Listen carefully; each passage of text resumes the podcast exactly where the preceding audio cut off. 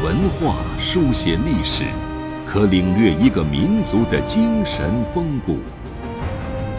用文字镂刻古今，足以把先贤智慧遗绝孙谋。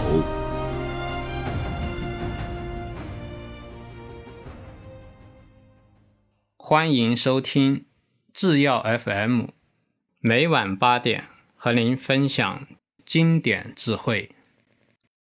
大家好，今天呢，我们选讲的是南齐书里的姜碧传。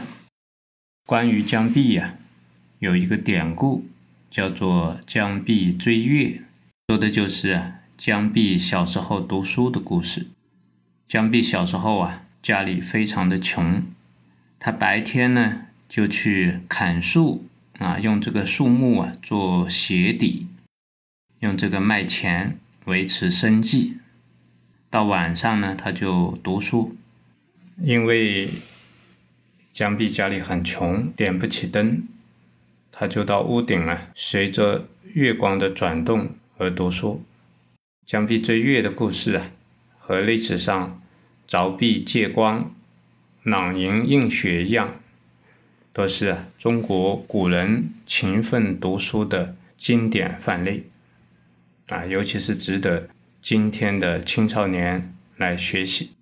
姜碧读书很勤奋，同时呢，他性存仁义，他慈悲仁爱到什么地步呢？就是过去古人穿的衣服啊，有时候会长虱子，他的衣服啊破烂了，他害怕这个虱子啊被饿死，于是啊，他又把这个虱子啊。放回到穿的衣服当中，最后他的这种举动啊，连物类都感动了。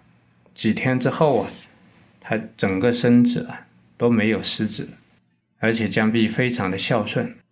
他母亲去世以后，江碧觉得自己对母亲啊生前缺乏供养，他自己遇到好的菜肴啊鱼啊肉啊，他看到。他都不忍心去吃，而且他吃青菜呀，不吃菜心，因为菜心呢有生长之意呀，这是说明他仁慈啊到了极点。这样一个人，他从小勤奋仁慈，长大以后自然也是一个仁义忠恕的人。后来他做了官，官至南中郎行参军。做了官，他自然就有一些属吏。当时呢，配给他的属吏啊已经离职了，但是呢，感染了流行病。本来这些属吏离职之后啊，不用他管了，但是啊，姜碧啊没有遗弃任何一个人。他的这些吏员呢，都拄着拐杖去投奔他。他也给他们呢同情抚恤。有一个吏员去世以后啊，没有钱，姜碧啊就亲自给他买了棺材。他自己没有同仆差役了，就叫上自己的兄弟啊几个人一起抬着去埋葬了这个吏员。后来呢，他又接任国子助教。当时啊，姜碧乘着洋车。到达染屋头啊，这是一个地方嘛，啊，他看见有一个老人家在走路，他就自己下车，让这个老人家呀搭载他的洋车，他自己呀去走路赴任，啊，可见他对老人的这种尊敬。当时呢，齐世祖萧哲啊任命姜碧为南康王萧子陵的侍读，在建武年间。齐明帝萧鸾呢，专门杀害诸王的后裔。姜碧啊，就担心萧子陵啊会被株连，他就去啊拜访当时的一位啊高僧，叫智公道人，也就是啊宝智禅师，向他询问呢萧子陵的祸福。这位智公道人呢，相传是观世音菩萨再来的，很有智慧。当然，他也看到了这些南朝宗室的命运。宝智禅师啊，就把这个香炉灰给倒掉，告诉他呀，这些都会完的，没有任何东西能剩下。啊，后来这南齐的宗室，几乎都被杀了。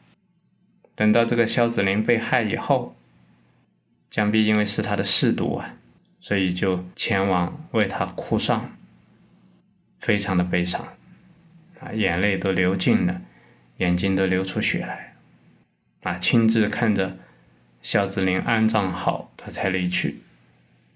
我们来看这个姜碧的生平的故事，确实让人非常的感动。他在人生的每一个阶段呢，都值得我们学习。啊，从小勤奋读书，孝顺母亲，为官以后，对自己的吏员可以说是百般的照顾抚恤。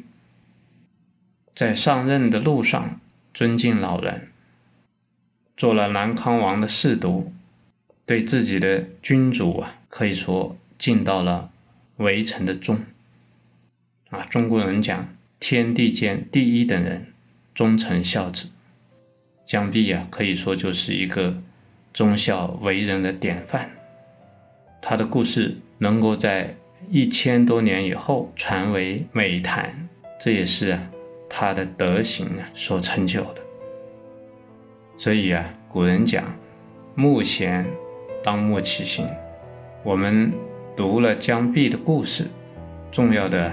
是学习他的这种纯心，他的仁慈之心、孝顺之心、忠诚之心，无一呀不是我们今天学习的榜样。我们今天就学到这里，谢谢大家。